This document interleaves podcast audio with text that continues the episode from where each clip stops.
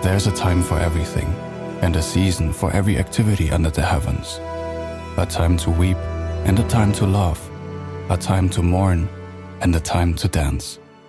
This week, our focus in the Return Reflection Journal is Return to Me with Weeping. And it's another element of the Joel prophecy. This week, we kind of ponder the reality of, of lamentation, a biblical reality, which is just that acknowledgement that things in life haven't always gone exactly the way we wanted. And sometimes we sit in kind of a tense place with the things of our lives that have either fallen apart or just didn't end up the way that they could have or should have. Often we, we feel this strange tension like, I, I love God, I know God is good, I've had these places of suffering, and I'm not sure how to be honest about them or how to name those things to God. Sometimes we can hesitate to be like angry with God or not knowing what to do about the places where we do feel upset with God.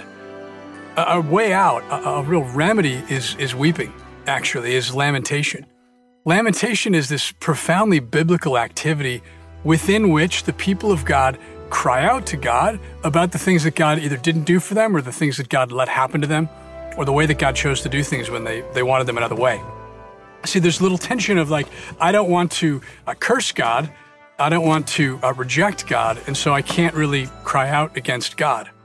When in reality, the, the biblical work uh, of lamentation is an acknowledgement that just things just haven't really been exactly right. Things haven't been exactly the way that I wanted them, but I, I still believe. Like beneath the work of lamentation is actually an act of faith, which is to say, God, I, believe you could have done things differently. Things in my life aren't exactly the way that I want them, but I believe in you and I believe in what you're doing. And so I, I wish you would have done something else. It's, a, it's actually cathartic in the true sense. What, what lamentation does, it drains out some of the places of sorrow and bitterness where we feel this tension, not sure how we ought to express ourselves to God.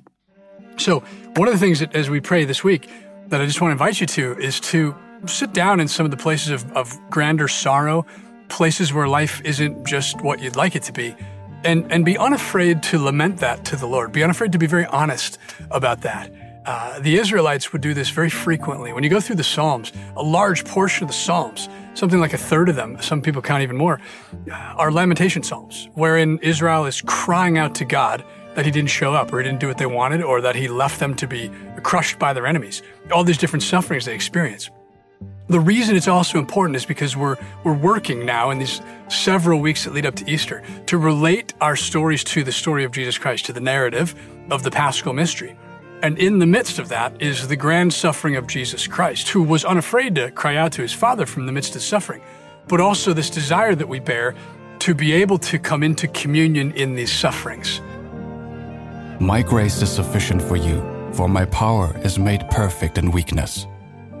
The particular aspect of the sufferings we're going to focus on from the Paschal Mystery today or this week is Good Friday. What follows Holy Thursday? Holy Thursday, we focused last week on um, the, the, different ways that we would experience rejection in our lives, or the different ways we, the different ways we experienced a betrayal, and to relate to Christ in those. This week now, we, we reflect even more deeply upon places where we have encountered grand uh, mockery, grand torture, physical suffering either inflicted by other people or it would seem inflicted by God, places where we've just suffered in ways that are, are, are crushing us, grinding us into the ground.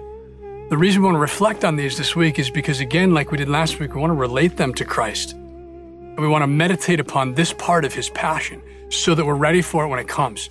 Today and this week, we reflect upon Good Friday, upon what happened to Christ as he stood before the tribunal, as he was mocked by the soldiers, as he was tortured, as he carried his cross, as he was crucified.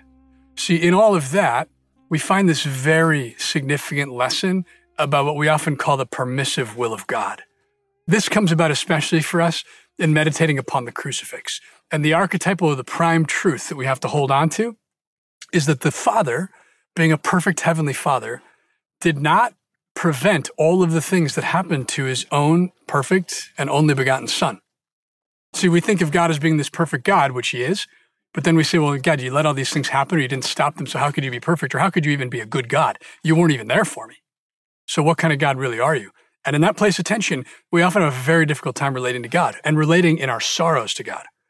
So what we have to do is follow the saints. So many saints uh, would write up very beautiful prayers, or even were depicted by by um, some of their biographers as coming before a crucifix and just beholding the Lord upon the cross and, and letting themselves weep, letting themselves ponder just the beauty of his own suffering. The fact that he willfully endured this for us, and that as he endured it, on the human side of things, there had to be this experience of like, my God, my God, why have you abandoned me? Like what was going on in the heart of Jesus in that place of abandonment, that place of torture, that place of everything that led up to death, is worth our consideration this week because it's a place in which we can relate to Christ and Christ will relate to us once again. It's a place where we discover that there are things that God has allowed to happen, He's permitted, that we would prefer had not occurred. Like Christ in His humanity would probably say, I would prefer not to have to suffer this cross. He would say, I would prefer, Father, that this cup pass from me, but thy will be done, not mine. See, this, this type of prayer brings us out of the tension of not knowing what to do with our resistance of God.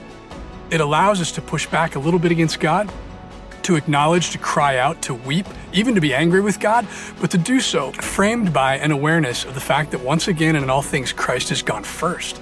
That Christ himself experienced the Father doing something that he would have preferred, uh, would have gone otherwise. He experienced the Father permitting some evil. But the key for us is as we engage this confrontation with the evils that we carry in our own stories, it can grind us into the ground. It can be excruciating. But we do so in the backdrop of the broader narrative, knowing where all of this points. See, the Father permitted this death, which was unjust. It was a torture, a betrayal, a mockery, a murder. The Father permitted this, not for the sake of the suffering as an end in itself, because the Father knew how to use what was going on in this wickedness to bring about something else, ultimately the resurrection.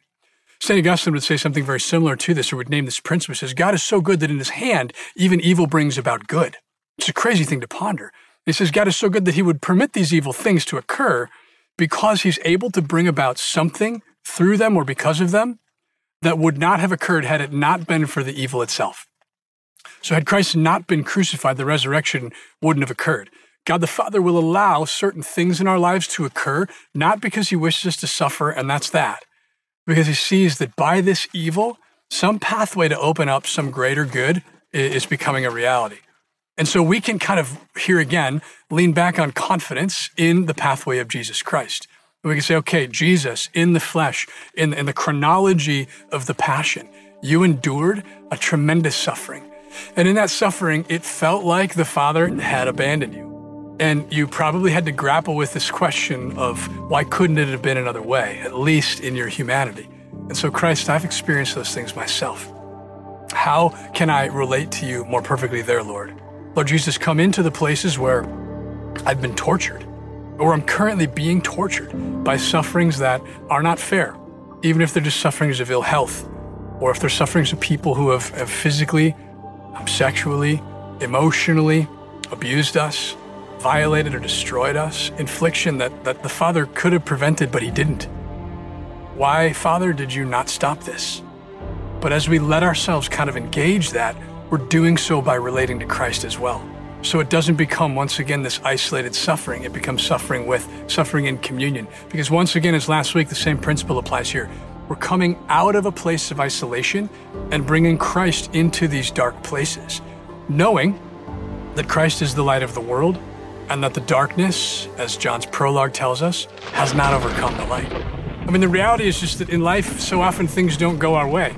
Let me just pull out of the scene here and set you in the setting that I'm in. We're in the desert here, huh? But it's raining. And so, like, rain in the desert is kind of weird. It's not the perfect setting for uh, the video that we would like to present to you. It's not quite the way that we'd like things to be.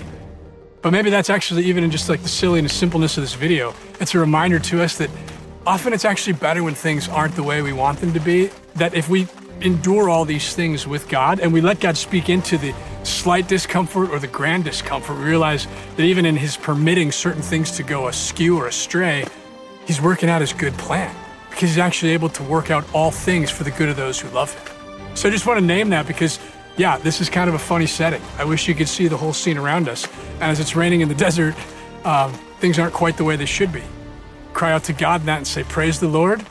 Let's go. Even though I walk through the valley of the shadow of death, I fear no evil, for you are with me. Your rod and your staff, they comfort me. See, praying this way and engaging the mystery of the Passion, especially engaging the movements of the chronology of the Paschal mystery, prepares us for what's coming, which is the celebration of these mysteries liturgically, but it also gives us a way to relate to God in the midst of them now, which then becomes for us a familiar pattern for how to endure every suffering that is yet to come. We know that evil fits into the hand of God. We know because of Jesus Christ the condition of possibility for all good things. We know that when we weep, when we lament, when we let out some of that energy built up of defensiveness and a posture of uncertainty before God, as we allow all that to drain out, we actually come into communion with Christ. That we can come to the foot of the cross and adore Him there. We can see His blood spilled for us. We can see His body given up for us. And what we see there actually is the fact that He's taken His words from Holy Thursday and He's making them real for us on Good Friday. And so, as we adore Him on the cross and we relate to Him in our own sufferings, even the experiences of total betrayal and torture, we're discovering what it is to weave our lives not only with His passion, but also with the Eucharist. And we're starting to live actually what we mean when we say Eucharistic life, a life that encounters not just the fruit of all of that in the Mass, but a life that allows ourselves, within which we relate to the sufferings of Christ and we discover a communion with Him there so that our celebration, Eucharistically, but also at Easter, our celebration is more complete and more perfect because two stories that once were digressing are now united.